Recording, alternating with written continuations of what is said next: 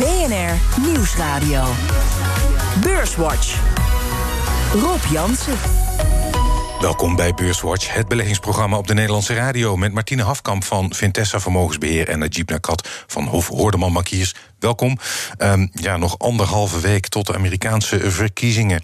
De beurs hebben een wat mindere week achter de rug... en mijn vraag is eigenlijk, blijft dat zo tot 3 november? Of misschien wel tot daarna? Wat verwacht jij, Martine? Nou, ik denk dat het dan daarna is. Er wordt natuurlijk wel heel veel uh, over uh, de presidentsverkiezingen... maar misschien nog wel meer over het steunpakket... wat er wel of niet komt. Uh, wordt er natuurlijk heel veel over... in ieder geval in de media heel veel over gepraat. Ja, en ik bedoel, geloof dat er haast niemand verwacht... dat het een naadloos uitslag wordt, zeg maar, heel duidelijk... en dat in één keer alles klaar is. Het zal wel een, een beetje een turbulente tijd worden daarna, dus. Dat denk jij ook, Najib? Ja, ik denk dat die onzekerheid nog wel even aanhoudt. Zeker omdat er uh, een aantal zaken zijn die uniek zijn. Het, het aantal uh, vroegstemmers bijvoorbeeld. Uh, wat voor een gevolgen heeft dat? en wat Martine ook zegt, ja, als het dan de uitslag er is, wat, wat krijgen we dan? Een kat in het nauw? Of, ja, je krijgt natuurlijk dan door, juist door al die stemmen per post... dat de mensen ook bang zijn dat natuurlijk niet die stemmen allemaal op tijd geteld zijn. En volgens mij moeten ze in december moeten dan die kiesmannen die moeten dan gaan stemmen. Maar dat, dat, dus, dat de verhoudingen niet helemaal goed zouden zijn. Dus je kan er nog heel lang op wachten. Volgens, er waren iets zijn, tot nu toe zijn wel iets van 50 miljoen mensen per post gestemd, geloof ik. Ja. Ik zag iets van 40 miljoen voorbij komen. Ja, ik zag die van in, in de 40 ergens. Ja, klopt, ja. Het was de week waarin uitzendconcern Randstad de boeken opende. Het derde kwartaal was beter dan het tweede. En ook over het vierde kwartaal is topman Jacques van den Broek niet somber. Daar ben ik optimistisch over, omdat uh, oktober eigenlijk uh, elke week beter is dan september zelfs. Alleen, ja, de boodschap is helder. mensen moeten gewoon naar het werk gaan en daarna thuis een boek gaan lezen. Zo simpel is het. En topman Mark Heijnen van Fugo gaat nieuwe aandelen uitgeven. Geld dat hij hard nodig heeft. We begrijpen natuurlijk dat deze claimemissie ook een bijdrage vragen aan onze aandeelhouders. Uh, tegelijkertijd is het in belang van, ja, van de onderneming en al haar stakeholders dat we een solide en sterke balans hebben. En zodat we ook in deze huidige markt uh, ruimte hebben om de kansen te pakken die, uh, die ook in deze markt voor ons liggen. En dat er nog steeds geen nieuw steunpakket is voor de Amerikaanse economie, ligt volgens Joe Biden uiteraard niet aan de Democraten. It's been out there. This Heroes Act has been sitting there. He will not support that. They have not done a thing for them. And Mitch McConnell said, let them go bankrupt. Let them go bankrupt. Come on. Ja, Joe Biden was dat in het laatste debat voor de verkiezingen over anderhalve week dus. Hij ligt voor in de polls, maar dat lag Hillary Clinton ook vier jaar geleden. Um, nou, ik zou jullie uiteraard niet vragen naar jullie uh, voorkeur. Maar als je het over kans, Martina, wie geef jij de meeste kans? Oh, ik heb geen idee. Het zou zo Trump kunnen zijn. Ik bedoel, uh, ja, bedoel, ik, maar ik heb helemaal geen zin om erover te speculeren. Ik kan beter kijken van natuurlijk hoe de overgang gaat. Of, of, er een, zeg maar, of die een tweede termijn krijgt, of dat er een nieuwe president komt. Maar wat, waar we het net over hadden, het gaat er meer om uh, of er veel onzekerheid zal ontstaan een poosje. Ja, ja dat zal dus uh, waarschijnlijk wel zo blijven. Durf jij een gokje te wagen, Najib, wie het gaat worden? Nou, zelf, uh, zelf niet. Maar als je kijkt naar de gokmarkt, dan zie je toch wel dat uh, Biden de, verreweg de meeste kansen worden toegedicht. Ergens tussen de 70 en 80 procent. En ja. natuurlijk was dat vier jaar geleden ook zo. Ja. Want het Amerikaanse kiessysteem is toch wel heel bijzonder, waardoor het tegenwoordig om een paar staten draait. Ja. Um, en je hebt natuurlijk nu ook nog de geweldige opkomst. En, en in wiens voordeel is dat Waarschijnlijk de Democraten, maar we weten het niet, want we hebben het nog niet eerder gezien. Uh, ik heb ook ergens gelezen of gehoord dat de voorsprong van Hillary Clinton vier jaar geleden in die staten waar het om draait groter was dan Biden nu. Ja, het is natuurlijk wat uh, überhaupt krijgen Democraten. De Democratische Partij krijgt altijd meer stemmen dan de Republikeinen. Maar inderdaad, door dat kiesmannenstelsel uh, pakt het dan altijd anders uit. Want dat heeft volgens mij Trump zelf ook gezegd. Als het echt om stemmen zou gaan in aantallen, nou ja, dan zou er nooit meer een Republikein president worden. Ja. Dus ja, het is net hoe het kwartje valt in sommige staten. Ja. En welke kandidaat is het beste voor beleggers, Najib? Hangt er vanaf waar je in belegd zit. Rob. ja. Als jij in groene energie belegd zit, dan heb je meer aan Biden dan aan Trump. Uh, als jij meer in China zit uh, belegd, dan heb je ook meer aan Biden waarschijnlijk dan aan Trump. Um, maar goed, als je nog veel vasthoudt aan je fossiele brandstoffen, ja. um, of in financials bijvoorbeeld, uh, Alhoewel, dat is, dat is nog een beetje onduidelijk. Onder Biden wordt er verwacht dat er waarschijnlijk veel meer fiscale stimulans komt. Wat misschien de inflatie uh, in de hand werkt en hogere rentestanden. Wat weer de financials zou kunnen helpen. Maar uh, het simpelste antwoord is: uh, ja, kijk naar hun verkiezingsprogramma en wat ze gisteravond gezegd hebben. Ja. Martien, ik zag jou... Uh, nou, ik denk dat de Democraten net zo anti-China zijn als uh, de Republikeinen. Dus daar zie ik niet zo heel veel verschil in. Ik denk dat de hele stemming in Amerika wel redelijk anti-China is. Ik denk meer dat je het moet zien. Kijk, nou ja, Trump had toen de belastingen verlaagd natuurlijk voor het bedrijfsleven. Nou ja, eh, dan zegt Biden van dat gaan we weer, weer een beetje verhogen. Maar ja, hij gaat wel weer meer. Biden wil weer meer in infrastructuur investeren. Nou, dat is weer fijn voor heel veel bedrijven. En ook voor een wat langere termijn voor de economie natuurlijk van de Verenigde Staten. Ja ja, het is een beetje lood om het ijzer. Het is niet zo dat er ineens iets heel anders op de rol staat. Ja. Je moet ook kijken, zeg maar, de, de factoren waardoor Trump gekozen is, die zijn ook niet ineens veranderd. Dat, is, dat zijn hele uh, geen, er zijn een hele, heleboel Amerikanen zijn een beetje tussen de wal en het schip gekomen. Doordat er natuurlijk zo'n ongelijkheid is ontstaan in de Verenigde Staten. Digitalisering, dan ook nog, nog door China. Nou ja, bedoel, dat is niet ineens anders. Nee. Nou, we gaan het zien. Over stimulering trouwens gesproken. De Europese Unie die heeft over 17 miljard euro obligaties uitgegeven. Met dat geld worden mensen aan het werk gehouden. Uh, is dat de vraag enorm was. Er is voor 223 miljard ingetekend. Uh, Najib, het rendement op die obligaties zo goed als nul. Toch grote interesse. Jij mag uitleggen waarom. Ja, zo goed als nul. Dat, dat, dan ben je nog heel aardig eigenlijk voor de beleggers. Ja. Hij is uitgegeven op min 0,26 procent. Ja. En dat was eigenlijk best wel goedkoop. Dus we leven wel in rare tijden, Rob. Ja. Um, dus die lening heeft het op zich best goed gedaan uh, na, uh, na de emissie. maar dit is eigenlijk alleen maar een voorproefje voor wat er uh, de komende tijd nog gaat gebeuren. Want er gaan nog meer van dit soort leningen uitgegeven worden. En daarom was het ook zo belangrijk dat deze een succes zou worden. Hm. Die gaan alleen maar naar institutionele beleggers, neem ik aan, Martine.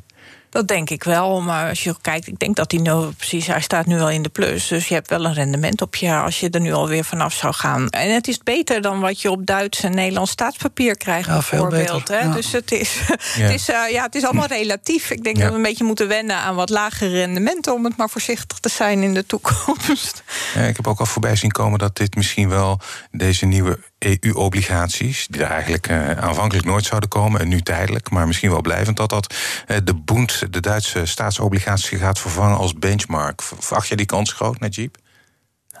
Nou, ik weet niet of ik dat in mijn carrière nog ga zien. Um, maar ja, dit is een begin van de federalisatie van Europa, wellicht. Um, maar voorlopig, kijk, toen die werd uitgegeven op min 0,26 procent, stond de Duitse leningen, uh, Duitse tienjaarsleningen stond op min 0,63 of zo. Dus ze hebben echt wel een flinke premie betaald.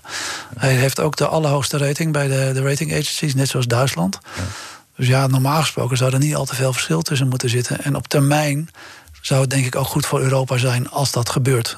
Maar ik weet niet op welk tempo dat gaat gebeuren. Ja, en wat ook nog fijn is, dat je natuurlijk weet... bij deze lening ook, dat de ECB natuurlijk een grote koper gaat zijn erin. Dus je hebt altijd de markt. Dus ja, dan is het eigenlijk, bedoel inderdaad... wat er gezegd wordt, met, met je premie erbij... heb je best een... Uh, ik snap wel dat die overtekend is. Ja. Um, we gaan naar het bedrijfsnieuws. En namelijk naar midkapper Fugro. Die herfinanciert zijn schulden. Dat was vorige week al uitgelekt. En geeft ook voor 250 miljoen euro nieuwe aandelen uit. Een claimemissie. Um, Martine, meestal leidt verwatering tot een enorme koersdaling, maar Fugro is deze week omhoog geschoten. Wat is jouw verklaring daarvoor? Nou ja, is een beetje tweeledig. Aan de ene kant was die claimemissie natuurlijk al grotendeels gegarandeerd. Uh, en wat ze natuurlijk erbij hebben gedaan, is een deel van de beschermingsconstructies eraf gehaald. En ja, ik denk dat dat. De winst. Ja, ik denk dat dat een van de belangrijkste zaken is waardoor het is. Want inderdaad, het is niet logisch dat als je een enorme verwatering krijgt van je aandelen, eh, dat je dan, eh, dat je dan omhoog schiet. Want op zich moet je daar als belegger, kleine belegger, niet zo blij mee zijn. Maar ze hebben natuurlijk al grote gecommitteerd aan zich. Uh, ja, bedoel, ik denk dat dat een beetje de crux is samen met het slechte van een paar twee van de drie beschermingsconstructies. Ja. Wordt het daarmee voor jou bijvoorbeeld Najib een interessant aandeel? Of zeg je van nou. Nou, dat kijken, we, daar kijken we nog even aan. Ja, je zegt olie en gas, maar dat is bij Fugro al lang niet meer uh, het belangrijkste deel van, uh, van een business. Het is volgens mij minder dan 50% van hun omzet. En als je het persbericht leest, dan ging het eigenlijk alleen maar over groene initiatieven en geodata en uh, olie en gas kwam daar nauwelijks in voor. Um, ja, wij waren als obligatiehouders wel blij uh, hiermee. Maar het is uiteindelijk een beetje sneu voor de, voor de aandeelhouders. Want uh, ze hebben natuurlijk tot 2014 toch best wel veel schulden op de balans gehad. En toen die oliecrisis kwam, um, is het enorm zoeken geweest de afgelopen zes jaar. En ze waren er eigenlijk bijna. Ze waren echt wel een heel eind. En toen kwam deze klap en die konden ze niet meer uh, zelfstandig, uh, althans wel zelfstandig, maar met 250 miljoen nieuw kapitaal uh, kunnen ze er doorheen komen. Mm. Het is een beetje een zure appel waar ze even doorheen moeten. Als je dan nog voorstelt dat het aandeel ook nog 60 euro heeft gestaan. Ja. En als je dan kijkt waar het nu staat, ja, dat is natuurlijk, dan heb je wel heb je een lange, hele lange adem nodig. Ja. Ja, om, om, het, om het verlies goed te maken. Dat, ga, dat ga, je niet meer zien. Nee, dat ga je nooit meer. Dat nee. gaat ook niet maar gebeuren. een ritje naar boven met Fugro, zie je oh, dat nog wel zitten? Ik hou helemaal niet van ritjes. Oh, dus, uh, ik doe daar okay. niks in. Geen ritjes hier. U luistert het is, het is zeker interessant om te volgen, hoor.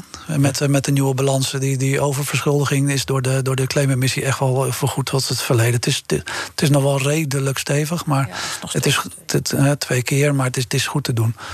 Oké. U luistert naar Beurswatch met Martine Hafkamp van Vintessa Vermogensbeheer en Najib Nakat uh, van uh, Hofman Horneman Bankiers. En voor wij verder gaan, maken we even de balans op van de afgelopen week. De AEX die sloot vandaag op 554,3 punten. Dat is 2,4% lager dan vorige week. Stijgers. Op 1 Randstad met een plus van 6,6 procent. Op 2 ING met een plus van 4,1 procent. En op 3 ook een bank ABN AMRO met een plus van 3,3 procent. En een midcap aandeel dat het best presteerde. Daar hadden we het net over. Fugro kreeg er deze week 27,2 procent bij. Dalers. Op 1 Unibuy Rodamco Westfield min 7,8 procent. Op 2 ASMI met een min van 7,7 procent. En op 3 uh, staat Just Eat Takeaway ook een min van 7,7 procent. En in de midcap was de grootste daler deze week Flow Traders met een min van 11,5 procent. De AX is deze week 4 van de 5 handelsdagen lager gesloten. En even kijken. We hebben Unilever deze week gehad. Uh, met cijfers ook. Uh, sowieso een paar grote jongens uit de AEX hebben hun boeken geopend. Maar Unilever dus ook. En per saldo verloor het aandeel 2,9 procent. Toch Unilever. Uh, profiteert, zo schreef het FD deze week, van de poetswoede onder consumenten. Het was ook beter dan analisten uh, hadden verwacht.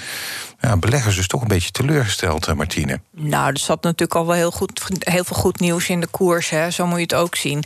En op zich, ik, uh, ja, het is een beetje gemengd beeld. In de Verenigde Staten doen ze het goed. In opkomende markten doen ze het goed. In Europa doen ze natuurlijk wat minder. Hm. Uh, voorzichtig uitgedrukt.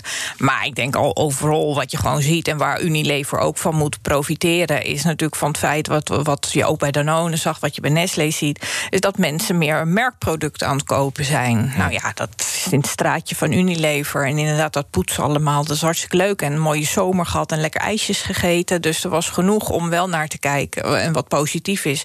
En je moet altijd naar de onderliggende groei kijken natuurlijk. En niet, want ze hadden een beetje last van valutaire tegenwind. Hmm. Maar als je dan verder kijkt, ja, ik denk dat het gewoon keurig, uh, keurige cijfers waren. Vind jij dat ook, Najib? Ja, zeker. De onderliggende groei was echt duidelijk sterker dan verwacht. Uh, de reden dat het aandeel misschien wat lager is, is omdat de laatste tijd een aantal van hun grote concurrenten ook uh, cijfers naar buiten hebben gebracht die ook heel sterk waren. Dus er zat al best wel wat verwachting in de koers ingebakken. Ja, en um, wordt dit dan, hè, als je het hebt over interessant voor particuliere beleggers, is, is Unilever een, een aandeel wat je interessant vindt, Martine? Nou, ik zit zelf niet in Unilever belegd, maar in Nestlé. Ja. Maar op zich zijn dit soort, zeg maar, als je onrust, zekere tijden uh, verwacht en zo, zijn dit altijd fijn, fijne bedrijven om in portefeuille te hebben. Je hebt natuurlijk alleen bij Unilever heb je de vertrekboete uh, uh, die eventueel boven het hoofd zou kunnen hangen, die natuurlijk niet zo leuk is. maar ja, ik denk dat het niet zo'n vaart zal lopen, maar gewoon zo'n defensief. Het zijn oerdefensieve aandelen allemaal die heel prettig zijn om uh, in portefeuille erbij te hebben. Voor jou ook prettig om een portefeuille te hebben? Ja, oordegelijk. En uh, ja, je zal hier geen spannende koersuitslagen mee hebben. Uh, wat je dus bijvoorbeeld in de techhoek ziet. Maar als hoeksteen van de portefeuille, ja hoor, dat kan geen kwaad. Hmm. Um, Axo Nobel, andere grote AEX-speler, verrefabrikant, verloor deze week 6,3 procent. Um, in het laatste kwartaal minder omzet, maar wel meer winst. Gaat ook aandelen inkopen, wat toch meestal een teken is van kracht. Um, ja, als ik het lees, Martine, vond ik die cijfers eerlijk gezegd ook niet zo slecht. Nee, dat was het ook niet. Maar ook daar er zat al heel veel verwachting in die koers natuurlijk. Hè. Wat ook sterk is, dat ze het interimdividend met 2 cent verhogen. Nou, ze hebben dus een beetje een gemixt beeld. Aan de ene kant uh, zijn we dus allemaal thuis aan het verven, blijkbaar. Dus het decoratieve verven, dat ging helemaal super.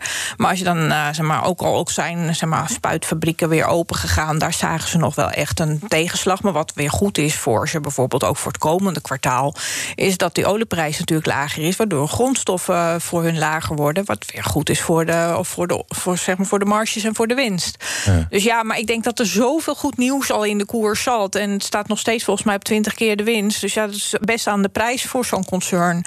Dus ja, dan moet het ook wel zo exceptioneel veel beter gaan, wil je dan nog weer een positieve koersreactie zien. Oké, een gerechtvaardigde correctie. Vind jij dat ook?